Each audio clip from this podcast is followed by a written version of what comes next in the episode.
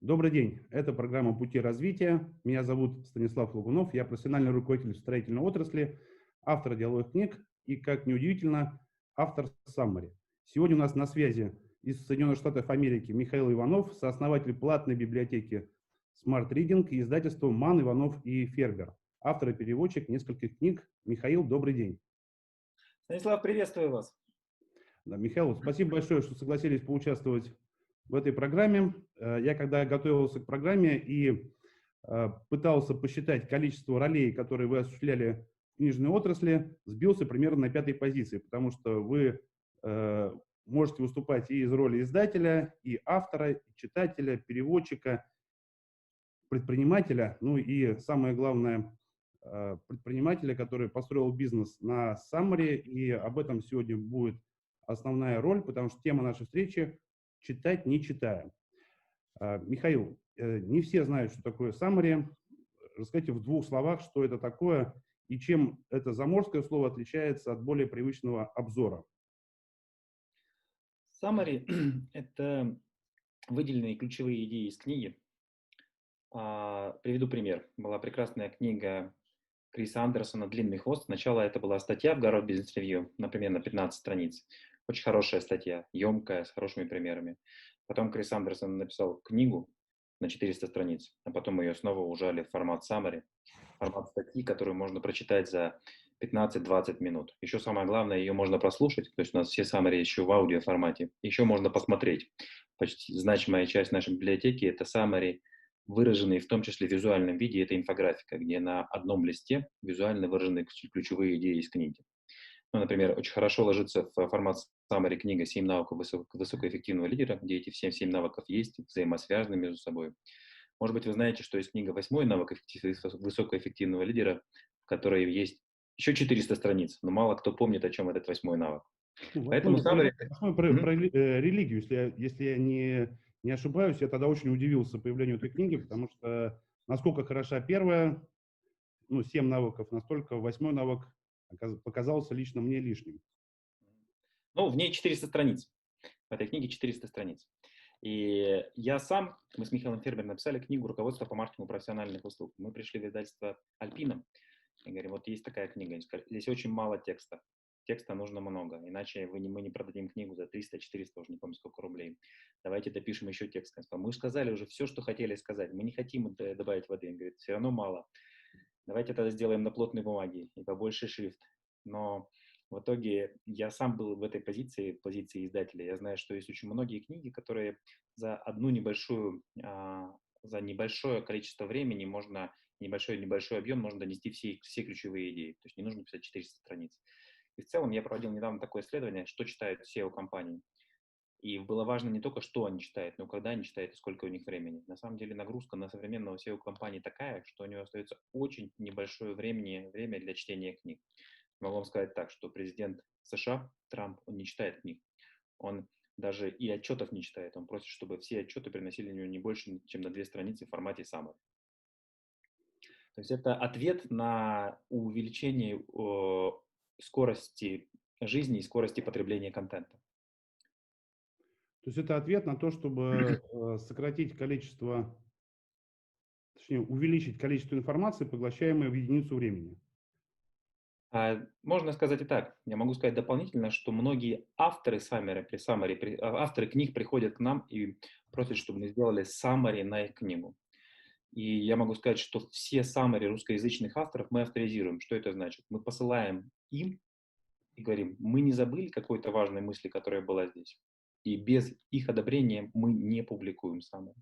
Еще не было ни одного автора, который бы сказал, я не хочу, чтобы моя книга выходила в формате самой. То есть для них это возможность донести еще э, свои идеи еще в одном более коротком формате до людей, большего количества людей. Кстати, аудиоформат очень подходит. Попробуйте послушать нон-фикшн книгу в аудиоформате. Это очень тяжело. Я сам большой аудиал, я много слушаю. И в целом, в целом, целую книгу в аудиоформате нонфикшн мне тяжело слушать. Summary в нонфикшн мне, в аудиоформате мне очень хорошо заходит. Я могу вам сказать так. В месяц наши summary слушает на разных платформах, наверное, около 700 тысяч человек. 300 тысяч человек слушает нас на платформе, на, на, на платформе Яндекс Музыка. Ну и на остальных других платформах, включая наше приложение, еще 400 тысяч человек. Я думаю, что не, не, не так много издательств, которые могут сказать, что у них их книги слушают 700 тысяч человек в месяц. Ну, это серьезный показатель. Э, Михаил, если мы сразу перешли к, э, к аудиоформату, у меня на эту тему было, был целый блог запланирован, потому что э, я придерживаюсь другой точки зрения, потому что у меня аудиоформат и особенно бизнес-литературы плохо потребляется, ну, в силу того, что я не, не аудиал как раз. А вот вопрос, вот тем более, что вы привели такие э, серьезные цифры, не исследовали ли вы каким-то образом, а каким, насколько хорошо эта информация потребляется, а потом еще и может примениться? Потому что основная же проблема с, э, с, э, с любой информацией это, это то, что потребляется, но потом не применяется. То есть не исследовали ли вы, каким, э, насколько уровень пользы, который получили люди, прослушавшие э, информацию? Мы не делали такого исследования, я вообще сомневаюсь, что его можно сделать, потому что должна быть контрольная группа, которая только прочитала, а другая, которая только прослушала. В целом, знаете, у нас есть еще один формат, на котором мы сейчас работаем, это мотивирующее аудио, когда за три минуты мы стараемся ужать всю книгу вообще в три минуты и сделать ее в формате мотивирующего. А мы делаем сейчас пакет из 25 таких а, аудио коротких самых. Вот представьте себе, что у вас на пачке сигареты написано, что курить вредно, и даже нарисован какой-нибудь сильно пораженный орган.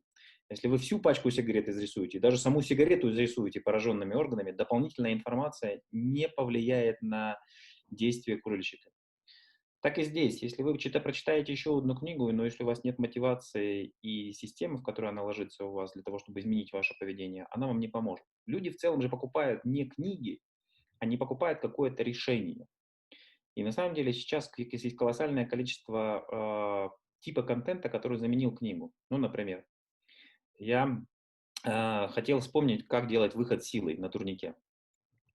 Если мы представим себе, чтобы это было 15 лет назад, наверное, я пошел бы в библиотеку, ну или если я бы не нашел человека, который мне показал, пошел бы в библиотеку, нашел бы книгу, которая называлась «Упражнения на турнике» посмотрел бы на нее, ну, сходил в библиотеку, взял бы, посмотрел и начал бы делать. Не, не так много людей, не у стольких людей бы нашлась мотивация все это сделать.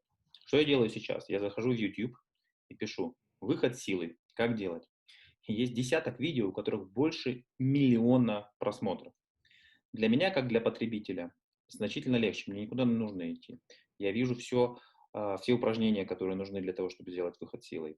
Я могу выбрать несколько а, методологий, которые ко мне больше подходят. Люди, которые э, это создатели контента, которые показывают мне и объясняют мне, как делать выход силы. Если раньше им нужно было написать книгу, прийти в издательство, убедить издательство, что есть аудитория, а, донести эту книгу до какого-то количества читателей, чтобы она дошла в библиотеке или на полке, а на полках место ограничено. Ну, то есть это взаимодействие между автором контента и потребителям было очень сложное. Сейчас, если у вас есть что сказать, то вот мы с вами сейчас вместе создаем контент, и какие-то люди его послушают и, наверное, может быть, вдохновятся и придумают что-то, либо что сделают что-то. То есть значительно сократилось а, расстояние между создателями контента и потребителями контента. И идет перемешивание. Мы, мы с вами и создатели, и потребители контента. Поэтому традиционная книжная индустрия испытывает ну, колоссальную нагрузку, колоссальную перезагрузку, я бы сказал так. Если, опять же, переходить к книжной индустрии, а, капитализация издательств, издательства ничего не стоит. Стоят платформы. Стоят такие платформы, как Storytel, это, кстати, аудиоконтент, Spotify, тот же аудиоконтент только в музыке, но в том числе в подкастах. Мы самый большой, наверное, в российском Spotify а, провайдер книжного контента, вот так я бы сказал. Мы недавно разговаривали с руководителем российского Spotify. У них сейчас есть разные планы, но пока Spotify был изначально придуман как сервис для музыки, а не для аудиокниг. Поэтому там есть сложности некоторые с аудиокнигами. Вот. Поэтому очень, мы, мы сейчас пребываем в очень большом колоссальном э, сдвиге модели создания и потребления контента. И издательство в, этом, э, в этой модели ну, становится такие, то, что называется obsolete технология, которая, э, которая уходит на задний план. Э, Михаил, а вот давайте тогда немножко вернемся к бизнес-книгам и summary. Вот э, если следовать такой логике, то получается, что э, книгу в принципе писать не надо, нужно просто сразу писать summary, и отдавать на платформу Smart Reading, книги кратко, Get, Get Abstract. То есть получается, что именно ну, эти платформы и ваши в том числе просто обеспечивают вот этот быстрый, быстрый коннект автора с читателем, только непонятно, а как же бедному автору получить, получить свои э, роялти или свои бонусы. Давайте немножко на эту тему поговорим. Да. То есть Summary можно да. просто заменить бизнес-книгу, получается. Да, да. Знаете, хороший вопрос, и даже не только про бизнес-книгу, а про нон-фикшн книгу. Вот я вам придам, приведу пример такой. Я, переехав в США, довольно долго занимался тренерской работой по триатлону. И у меня есть такой метод. Если я хочу в чем-то разобраться, я пишу статью, потому что письменный язык очень дисциплинирующий язык, и когда ты пишешь, э, а не говоришь, что сразу видишь, где пробелы в логике, где что ты не знаешь. И мы с Михаилом Фербером таким образом написали нашу первую книгу. Это был сборник статей, которые мы потом собрали внутрь, ну, в одну книгу. Также я написал книгу по триатлону. Я начал вести переговоры с моим старым издателем, с издателем Манована Фербера о том, какие права, на какие языки, какие форматы ну, я готов передать в издательство для того, чтобы они издали. Через какое-то время, время я понял, что это написание книги и а, издание книги, оно совершенно не, занимает неадекватное время тому гонорару, который я могу получить как автор книги. В итоге что я сделал? Я все материалы выложил бесплатно, то есть все материалы доступны в сети. Плюс я сделал программы самостоятельной подготовки. То есть я на специальной платформе для триатлетов и э, тренеров сделал программы, которые человек может купить. То есть я инвестировал в это время не в написание книги, а в создание программы. Как вы думаете, сколько денег я заработал за прошедшие три года на а, продаже своих триатлонных планов? Ну, я, наверное, не возьмусь, э, не возьмусь э, анализировать именно сколько это в абсолютной величине, но зная, сколько э, роялти получает автор, так как сам являюсь автором деловых книг, думаю, что в сотни раз больше, чем если бы Э, речь шла про написание книги, дистрибьюцию через даже дружественное, э, дружественное издательство. Да. Ну, я отвечу на, на свой же вопрос. Я заработал больше 60 тысяч долларов на продаже планов самостоятельной подготовки. Я никогда бы не, не заработал такой гонорар на создание книги. Причем времени я потратил бы не меньше, а возможно больше. Поэтому я понял, что для меня бессмысленно писать книгу как книгу. Более того, существует очень много индустрий, в которых знания устаревают настолько быстро, что ну, невозможно писать книги. Ну, тоже, не знаю, тот же самый Facebook, который сегодня выкатил функциональность, связанную с видео. Пока книга будет написана, они уже все инструменты переставят. Как, и поэтому скорее это должны быть какие-то аналитические статьи, рассылки, которые позволяют вам демонстрировать компетенцию и продавать свои услуги.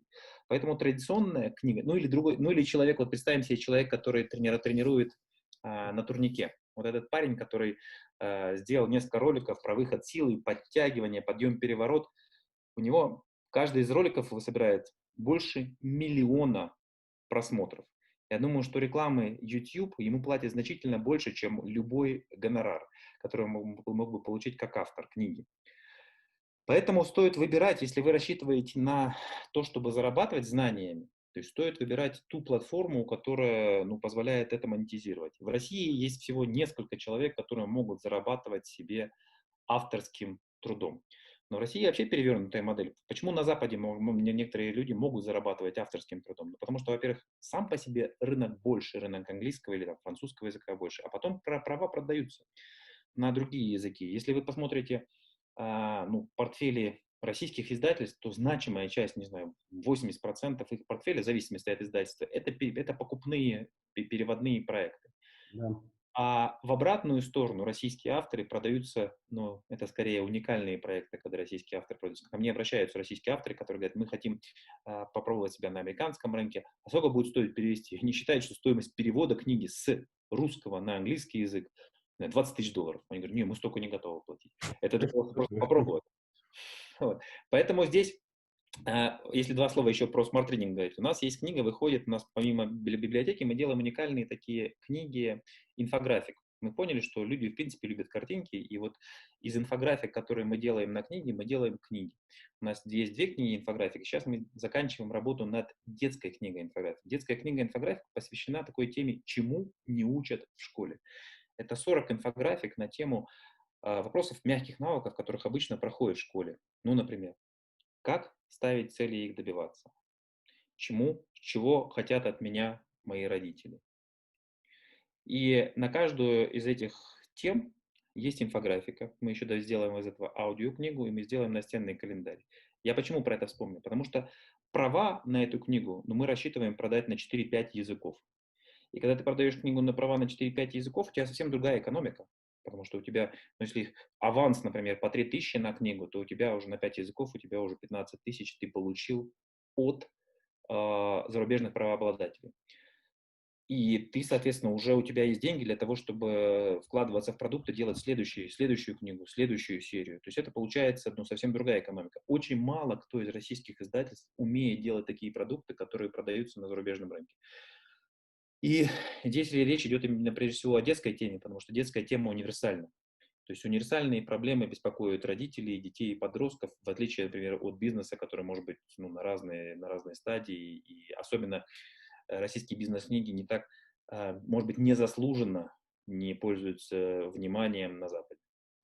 Угу. Михаил, а вот э, продолжая тему э, Summary, а расскажите немножко поподробнее о процессе отбора книг, на которые делаются summary, потому что все-таки э, вы захватываете своими summary небольшую часть только той литературы, которая выходит и которая вообще существует на э, бизнес-тему, ну или вообще, в принципе, нон-фикшн. То есть mm-hmm. каким образом отбираются книги, кто это делает физически? Mm-hmm. Как это, ну, как смотрите, да. обычно портфель любого издательства – это отражение мировоззрения его главного редактора. То есть, когда я был в МИФе, мне были интересные книги про триатлон и про спорт, и мы издавали довольно много книг, при том, что они не очень э, пользовались успехом.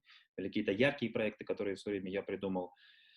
И э, я, когда, после того, как я ушел, то есть появился новый главный редактор, от отражения его видения.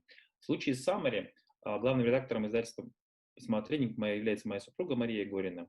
Она отбирает Summary, который соответствует ее мировоззрению, у нас, наверное, сейчас, во-первых, точно есть топ-50 Амазона и топ-50 Озона, то есть есть хиты все. Uh, за исключением каких-нибудь ну, специфических книг про налоги американские, либо, не знаю, про, про что-то, что ну, бессмысленно переводить на русский язык. Мы стараемся делать фокус сейчас на те книги, которых нет на русском языке. В чем интересная экономика издательства? Если книга продается тиражом меньше, чем 3000 экземпляров, то бессмысленно покупать на нее права и переводить и издавать. У нас нет такого ограничения. Поэтому мы можем позволить себе делать книги, которые нам интересны, а, и которым мы считаем, мы искренне хотим поделиться с ними, но они почему-то ну, не были изданы в России. Поэтому, во-первых, это топ-50 Амазона, Озона у нас точно есть. Э, плюс мы смотрим те книги, которые вписываются в ну, наше мировоззрение, те книги, которыми мы хотели поделиться с друзьями. Угу. То, э, Михаил, а вот по э, опыту э, России и США, ну, дело в том, что по России я точно могу сказать, что топ-10 или топ-50 э, бизнес-книг, которые проходят в России, не факт, что их стоит читать. Я это говорю достаточно, mm-hmm. ну, наверное, позволю себе как, как эксперт, потому что много, много читал и действительно считаю, считаю бизнес-литературу прекрасным э, способом извлечения информации. А как вот, э, штатовские э, топы, они с точки зрения полезности э, отражают качество книг или они отражают качество предпочтений некой усредненной аудитории? Можно такой вопрос задам? Ну, действительно, есть э, какие-то очень модные книги, либо, либо книги, в, которые, в продвижение которых очень сильно вложились, и поэтому даже они могут быть пустыми, э, и они как бы не проходят по критериям качества. Но в целом, поскольку рынок значительно больше, то попадание в топ-50 Амазона, по крайней мере, на мой взгляд, гарантирует, что книга стоит внимания. Вот. Все-таки рынок ну, на порядок больше. То есть рынок э, потребления, во-первых, сам по себе книжный рынок больше, а во-вторых, рынок нон-фикшн значимо больше. То есть здесь значимо больше читают люди нон-фикшн литературы, чем в России, чем на русском языке, я бы сказал так. Угу. Кстати, интересно, что Простите, вот сервис summary, это же не новая идея. Пер, первая сам, э, компания, которая стала делать summary, это называется компания Soundview. Она родилась в 1978 году. Но последнее время, в связи с развитием айфонов, в связи с развитием платформ, ну, не айфонов, смартфонов, появилось очень много компаний. Есть крупная компания Blinkist в Германии, есть компания, э, быстро хотел сказать, ну, GetApp, это старая, это старая компания в Швейцарии, есть новая американская компания InstaRead. Я могу сказать, не меньше десятка компаний появилось за последние несколько лет на рынке Summary. Потому что, казалось бы, барьеры очень низкие. Вы можете написать summary, и вы написали. Могут быть, могут другие люди написать. А, и вопрос, самое главное, в том, как добиться того, что аудитория читает summary и интересуется summary, становится вашим подписчиком. Вот. Это непростая идея, потому что действительно барьеры вход на вход очень низкие. Да, это, это очевидно. Я сам пишу обзоры, и, собственно говоря, а, наша региональная газета мне предложила публиковать газетную статью. Это оказался прекрасный как раз формат, отвечающий вот эту запросу на 15-минутное прочтение. Одна газетная полоса читается 15 э, минут средним э, читателем со средней, mm-hmm. со средней скоростью. Поэтому я понимаю, и для этого требовалось только прочитать ну, не одну книгу, конечно, а большее количество. И, собственно говоря, с этого я тоже и начинал. Вот как раз, э, Михаил, так как я сам пишу обзоры, и я их публикую именно под своим э, именем, и читатель э, знает мой э, путь, э, ну, это несложно не, не э, погуглить, чтобы соотнести, э, соотнести то, что я пишу в э, и понять, насколько мне можно в этом вопросе доверять. А расскажите про авторов, которые у вас пишут э, Summary, кто эти люди, все-таки пользуясь случаем, хочется с ними познакомиться э, поближе, чтобы понять, насколько можно доверять их переработке, как они видят э, тексты. Угу. Смотрите, мы уже больше пяти лет занимаемся созданием summary, и у нас есть такой гайдлайн, с одной стороны, то есть это требование к тому, как summary должно быть написано. Есть авторы summary, есть э, библиотека авторов summary, которые, у которых есть некоторая специализация. То есть человек, который пишет по summary на книгу по воспитанию детей, у нас довольно большой блок по воспитанию детей, и человек, который пишет на книгу, summary на книгу о фондовом рынке, это разные люди.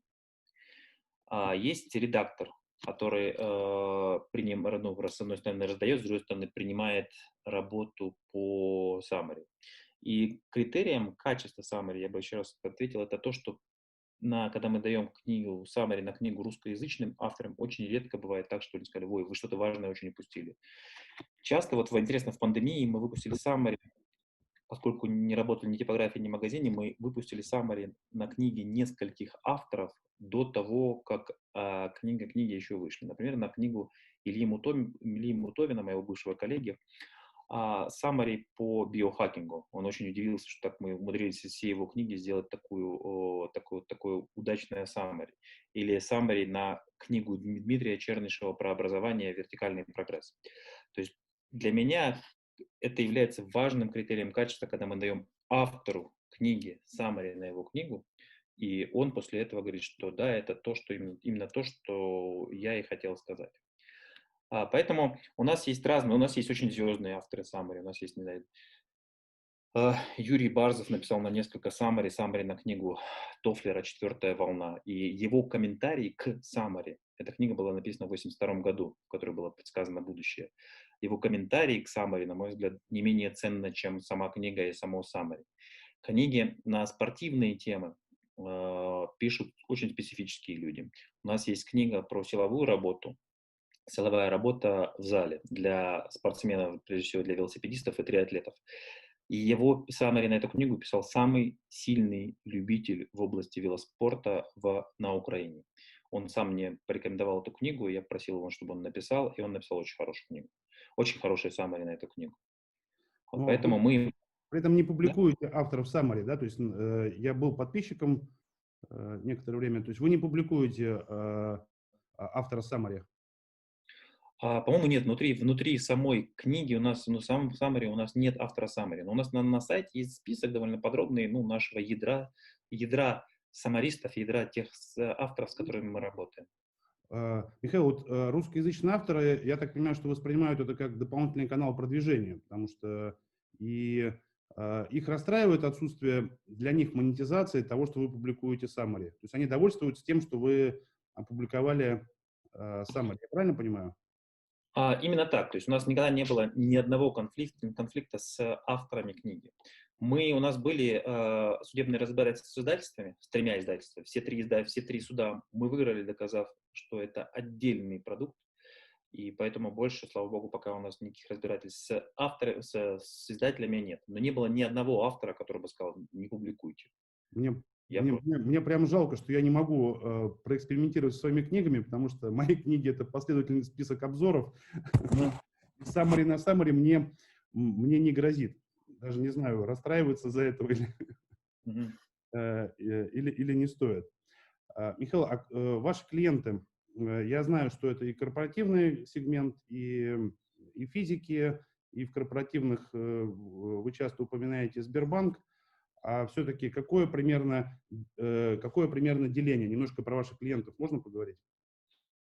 Ну, у нас сейчас больше 10 тысяч частных корпоративных клиентов, причем они есть разные. То есть есть рекуррентные платежи, то есть каждый месяц списывается с карточки, если вы подписаны через Android или через iOS, либо там полугодовые, годовые, и мы пол, пол, 3, 4 месяца назад мы стали экспериментировать с бессрочной подпиской, это был очень интересный эксперимент, он продолжается. Когда заплатив один раз 9900 рублей, вы получаете подписку на всю жизнь. Мы ее на самом деле даем на 100 лет. А, и за 4 месяца подписалось 700 человек. Это на самом деле превышает мои ожидания. Мне казалось, что столько людей не подпишется. Но довольно много людей не хочет помнить, что нужно, нужно менять карточку. Но это примерно цена двух лет подписки. Они считают, что это выгодно. И каждому из этих клиентов мне приходит личное письмо о том, что вот есть такая подписка, и каждому из этих клиентов я пишу личное письмо.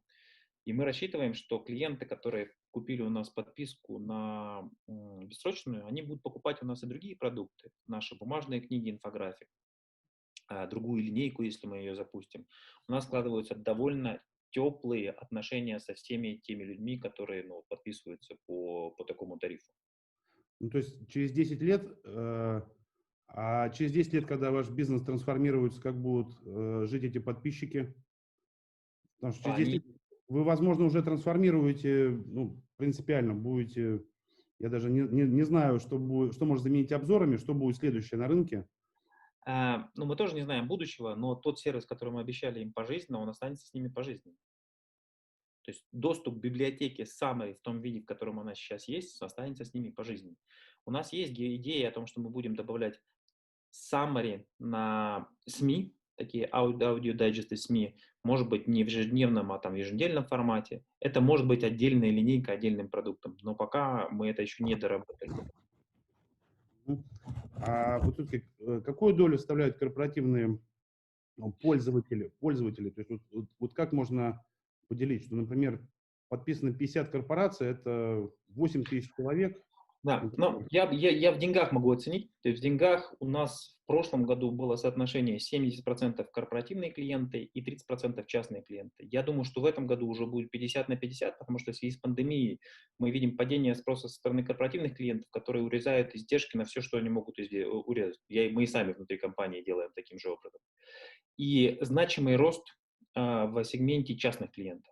Потому что, во-первых, когда была пандемия, мы дали на месяц бесплатный доступ к, нашим, а, к нашей библиотеке, и мы получили 55 тысяч новых клиентов.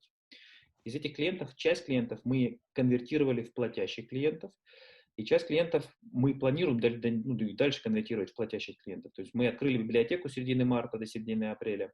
Мы инвестировали довольно много денег, в том числе в продвижение этой бесплатной акции, для того, чтобы получить этих 55 тысяч новых людей, которые просто попробовали э, такой формат. Вообще, в моем понимании, она знает, может быть, 2-3% людей, которые потенциально могут пользоваться нашей библиотекой.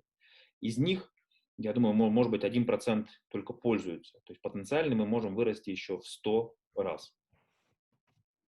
Да, это, это серьезно. Михаил, а вы тоже клиент э, своего сервиса? Конечно. Я, да, я, я большой, да, я почти каждый день слушаю. То есть я, я слушаю, слушаю аудио summary. Я не читаю. Я для себя выработал такую модель. Я читаю только на бумаге длинные тексты, а слушаю аудио. На бумаге, на, в электронном виде тексты я не могу читать длинные. Да, я тоже придерживаюсь э, э, чтения традиционных книг.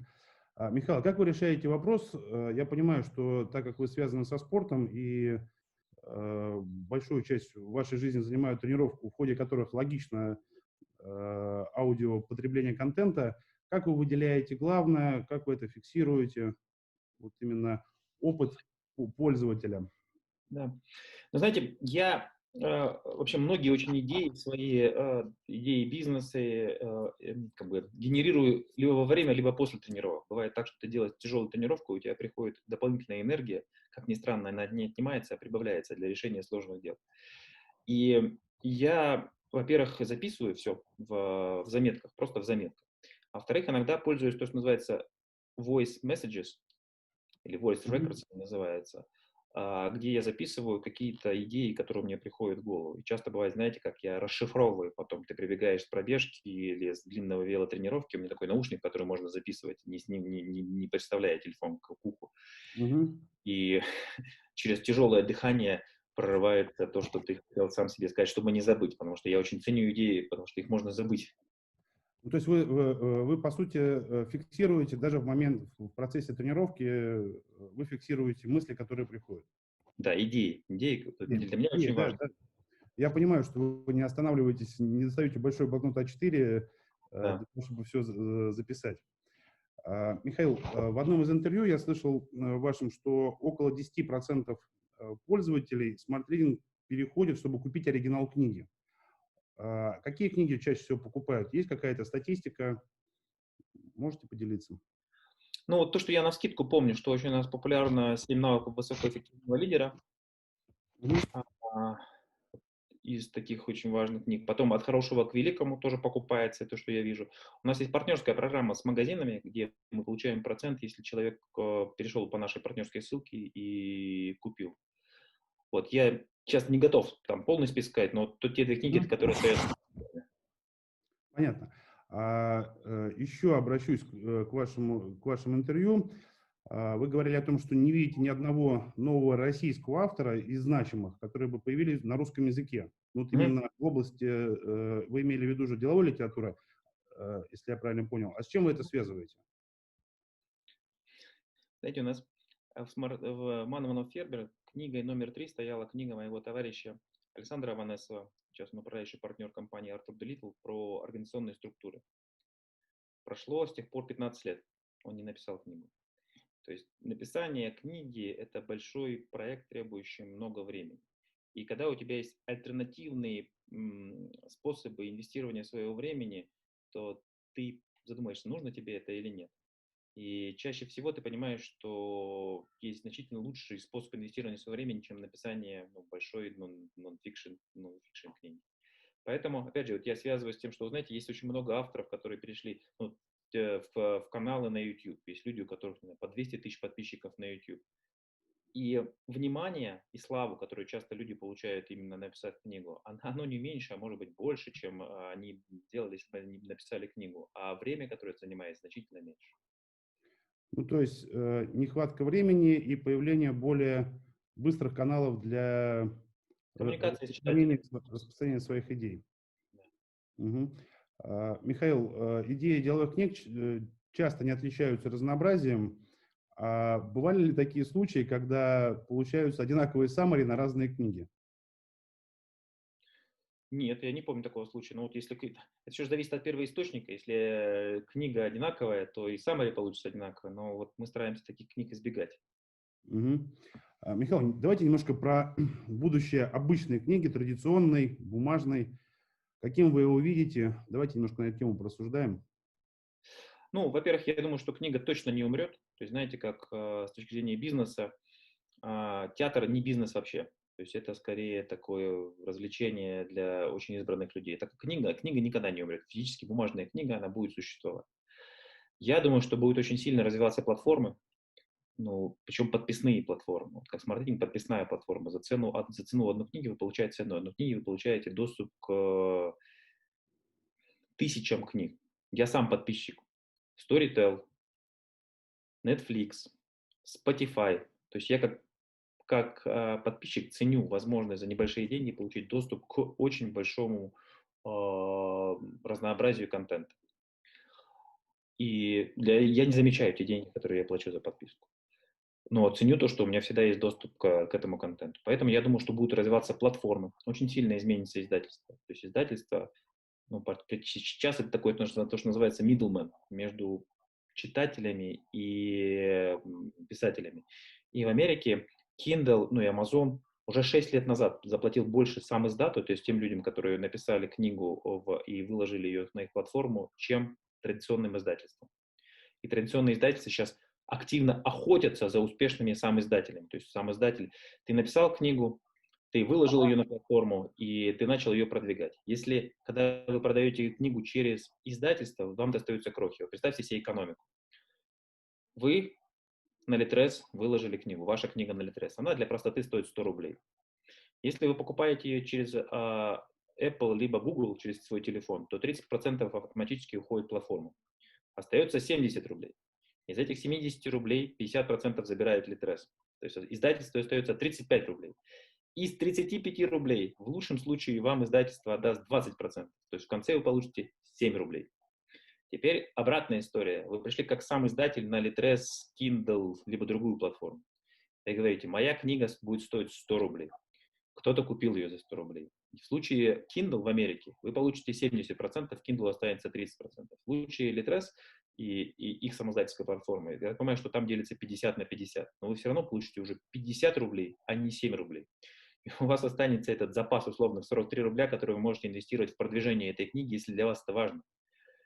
И если вы сами, у вас, у вас у самих самого есть платформа, ну, не знаю, как у больших авторов, не знаю, Гандапаса, Левитаса, Архангельского, у него есть не знаю, сотни тысяч читателей, которые следят за ними. И если они приводят свой трафик на условный литрес, на условную платформу, где покупается их книга, то им вообще не нужно издательство. Так на самом деле делают большие авторы, например, знаю, Стивен Кинг, он не продает электронные права, он все делает сам, а он продает права на книги, то есть он не печатает книги. То есть это для него не очень ну, любопытно и не очень интересно. Так и здесь большие авторы, типа, не знаю, Акунина и кого-то еще в России, они уже напрямую работают с платформом по электронным правам, оставляя традиционным издательствам всю ту сложную дистрибуцию, которая идет с бумажной книгой. Угу. Ну вот э, вопрос Сергея Седова э, из э, социальной сети. Какие тренды вы видите в развитии книжного рынка? То есть, по большому счету, вы сейчас уже ответили как раз и уже и на этот вопрос. То есть, я когда задал вопрос про книгу, ну, думал, что вы сейчас, может быть, скажете, что через пять лет она превратится ну, в какой-то другой, в другой принципиальный продукт, потому что я вспоминаю книгу Э, книгу э, «Книга 2.0», то есть когда создатель, как раз э, руководитель проекта Kindle ну, предполагал, во что же она превратится через пять лет, но действительно вот представители нашего все-таки российского, я отнесу вас все-таки к российскому книжному рынку, все в один голос говорят, да, книжные книги еще быть, и я тоже с большим удовольствием поддержу именно, именно эту идею. А, Михаил, назовите, пожалуйста, пять бизнес-книг, которые, по вашему мнению, стоит прочитать или послушать любому слушателю нашей программы. И сразу скажите, делать ли это в виде полной версии или ограничиться только summary. С удовольствием назову эти пять книг. Мы сейчас делаем на самом деле такой целый цикл э, опросов. Мы просим разных людей назвать те книги, которые им интересны. Я вот тоже сделал свой список, поэтому я прям по памяти скажу. Прежде всего, я бы начал с, с книги «Третья волна» Это книга футуролога Элвина Тофлера. Он написал ее в 1982 году, и он предсказал распад СССР, возвышение э, Азии, развитие интернета. Очень интересная книга и очень интересная саммари, написанная Юрием Барсовым. Потом вторая книга для понимания современного Запада, я бы порекомендовал книгу Макса Вебера «Протестантская этика и дух капитализма». Тоже она хорошо написана в формате саммари. Книга, которая сильно на меня повлияла, это книга «Ложь». Почему говорить правду всегда лучше. Ее написал Сэм Харрис. Интересно была у него история, что правда, даже если это больная правда, ее всегда говорит лучше, чем даже белую ложь. Потом книга, есть очень хорошая книга «Умение слушать», ключевой навык менеджера. Я бы даже сказал, что не менеджера, а любого человека. Но знаете, у нас есть один рот и два уха, и нас очень много есть курсов, на которых вас учат красиво говорить, но есть очень немного курсов, на которых вас учат правильно, активно слушать и задавать вопросы. Так что ее бы я порекомендовал. И одна книга, которую я жалею, что я не прочитал раньше, это книга Ицхака Адезиса «Идеальный руководитель. Почему нельзя стать и что из этого следует». У Ицхака Адезиса ну, много светлых, хороших идей, и эта книга очень помогла мне в построении команд, с которыми я работал и продолжаю работать. Пожалуй, вот эти книги я бы рекомендовал. Да, Михаил, спасибо большое. Я для себя отметил несколько книг. Я еще не успел задать вопрос э, про новинки, которые, на которые вы пишете саммари. Э, мне понятно. А как быть с книгами, которые э, хорошо написаны, которые полезны, но которые не переиздаются? Это книги и 80-х, и 90-х, и начала нулевых. Я говорю о э, тех, которые не быстро меняются. То есть я могу привести там примеры о том, что книги не, пере, не переиздаются, их не найти. А, делаете ли вы на них саммари? Да, делаю, но то же самое книга Макса Вебера или книга Бжижинского «Великая шахматная доска», они не переиздаются сейчас, их можно только найти ну, в каких-то букинистических магазинах. Если мы считаем, что это фундаментальные книги, которые нужно знать любому образованному человеку, то мы обязательно делаем на них саммари. К сожалению, время нашего разговора подошло к концу. Напоминаю, что сегодня в гостях у программы «Пути развития» со Станиславом Лагуновым был Михаил Иванов, сооснователь сервиса Smart Reading и издательства Ман Иванов и Фербер. Друзья, полную версию нашей беседы можно будет найти на сайте канала Mediametrics, а также на моих страницах в соцсетях. Всего вам доброго, до новых встреч. Михаил, большое спасибо за этот эфир. Спасибо вам.